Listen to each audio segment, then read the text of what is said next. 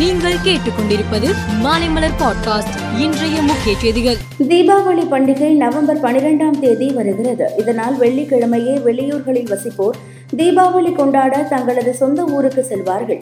குறிப்பாக தென் மாவட்ட மக்கள் அதிக அளவில் செல்வார்கள். அந்த நேரத்தில் ஆம்னி பேருந்துகளில் கட்டணம் அதிகமாக இருக்கும் என்பதால் ரயில் பயணத்தை தேர்ந்தெடுப்பார்கள். ரயில் பயணத்திற்கான முன்பதிவு டிக்கெட்டுகளை நூற்று இருபது நாளுக்கு முன் பதிவு செய்யலாம்.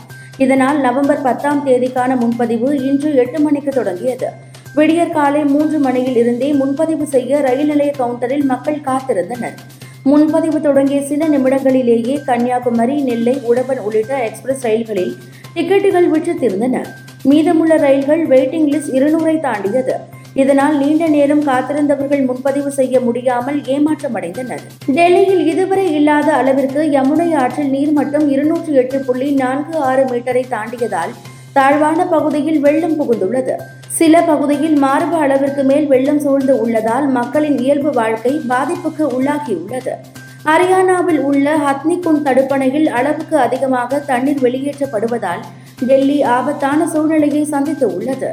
பிரான்ஸ் நாட்டின் தேசிய விழாவில் சிறப்பு விருந்தினராக கலந்து கொள்ள பிரதமர் மோடிக்கு அழைப்பு விடுக்கப்பட்டது. இதனையடுத்து இன்று இரண்டு நாள் பயணமாக அவர் பிரான்ஸ் புறப்பட்டு உள்ளார். இந்திய நேரப்படி மாலை நான்கு மணிக்கு பிரான்ஸ் சென்றடையும் அவருக்கு விமான நிலையத்தில் பாரம்பரிய வரவேற்பு அளிக்கப்படுகிறது. பிரான்ஸ் அதிபர் மேக்ரான் பிரதமர் இந்திய சமூகத்தினர் மற்றும் முக்கிய பிரமுகர்களை பிரதமர் மோடி சந்திக்க இருக்கிறார். இரண்டு பயணத்தை முடித்துக்கொண்டு அதன் பின் ஐக்கிய அரபு அமீரகம் செல்கிறார். உக்ரைன் ரஷ்யா போரில் தற்போது ட்ரோன் தாக்குதல் அதிகரித்து உள்ளது.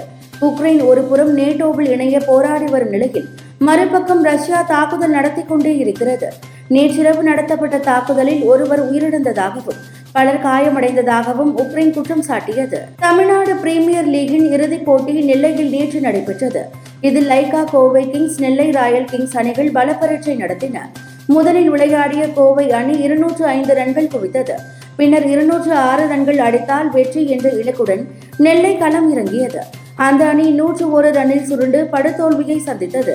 இதனால் கோவை கிங்ஸ் நூற்று நான்கு ரன் வித்தியாசத்தில் வெற்றி பெற்று சாம்பியன் பட்டத்தை கைப்பற்றியது.